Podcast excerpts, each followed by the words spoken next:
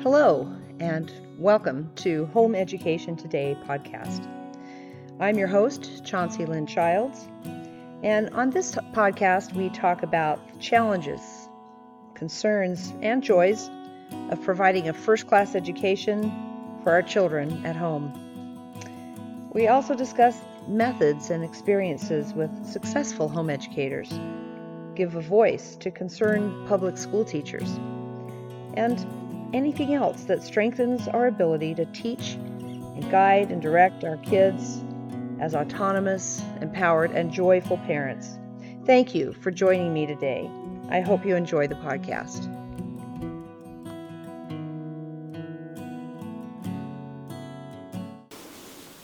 Hello. I'd like to read to you from a recent article that I uh, found while I was doing some research for a blog that I wrote this morning.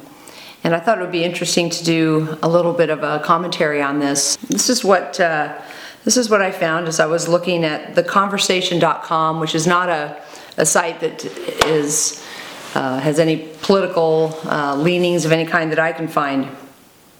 And its uh, uh, title is Teaching Has Always Been Hard, but It's Never Been Like This. Elementary school teachers talk about managing their classrooms during a pandemic. Teachers say serious behavior issues like emotional dysregulation, disruption, and defiance are more common than they used to be. Even in historically calm schools, physical fights and verbal outbursts are becoming routine. One teacher shared with us that a student spit in her eye right after returning from winter break. The next day, that student tested positive for COVID. Teachers are thus forced to spend time restoring order before they can teach. One said, I realize that so little of my day is spent on true, high quality instruction. I find this a very interesting admission, and it's something that I've been reading over and over again in articles regarding the opening up of schools again, especially for those schools that have been closed during much of the pandemic. Article after article talks about how uh, children have forgotten how to socialize, that there's there's fighting in the hallways and that there's all these problems they have that kids have forgotten how to socialize. Isn't that the most amusing thing ever? People have forgotten how to, how to socialize because they are out of school. Like, what happens to 18 year olds when they leave school? Do they suddenly not know how to socialize anymore because they aren't in school? I've spoken before about the myth of socialization, but let me tell you what's really happening here. Based on the book, Hold On to Your Kids, the problems that they're having in the public school system are not about the fact that kids can only socialize if they're in school. One of the amazing things that that quote that I just read to you was the fact that Children are having a hard time sitting in their desks, raising their hands, and not speaking out. In fact, what's happening is that kids have had a chance to see what freedom is like, where they don't have to sit for hours in a chair, and they don't have to gain permission from the teacher to make a comment by raising their hand. They don't have to stand in straight lines. One of the things I learned very early on in my life was something we, in our slang, call the pecking order. Well, where does the pecking order come from? The pecking order comes from the, the chicken yard. It's a real thing. When I was a little girl, we had chickens in a, in a chicken yard, and I used to sit and watch the chickens, and I learned a lot about human behavior from watching chickens.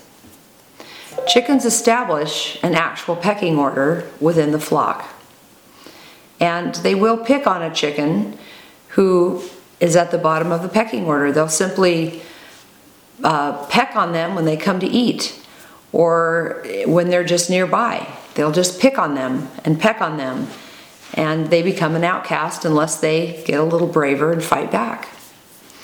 Well, this is what's happening in the schools for almost a couple of years now, a year and a half, the kids have been have been out of their pecking order. They, the, the pecking order has been disassembled.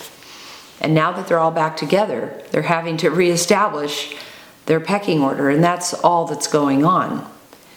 Isn't it sad that we place our children in a chicken yard where they have to have a pecking order? It's very, very wrong. It's the, it's the wrong thing to do for our children. There should be no such thing. There should be no entity that requires children to have a place that they have to defend. Now, what is the answer to this? The answer is to do away with the model.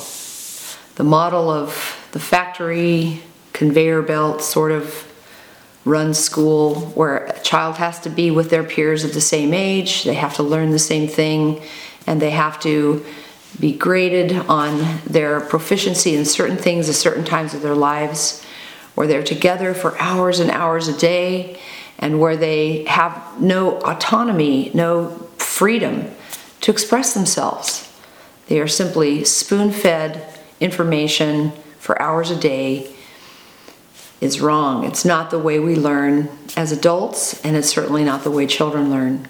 I look forward to a day when most parents can let go of that old paradigm and we can embrace a new way of educating our children that allows them the expression, the intellectual expression, the intellectual curiosity that they naturally have before we put them in those institutions. Come join our community and learn more about this. Hey, thanks so much for listening all the way to the very end. By listening to the entire podcast, you've proven yourself to be the kind of person that is forward thinking and you're concerned about our current culture. And you also believe that you can change the world. I believe that by having these simple discussions that we can really make a big difference in the world, really have an impact. And I hope that you'll share this information with others so that together we really can make a positive change.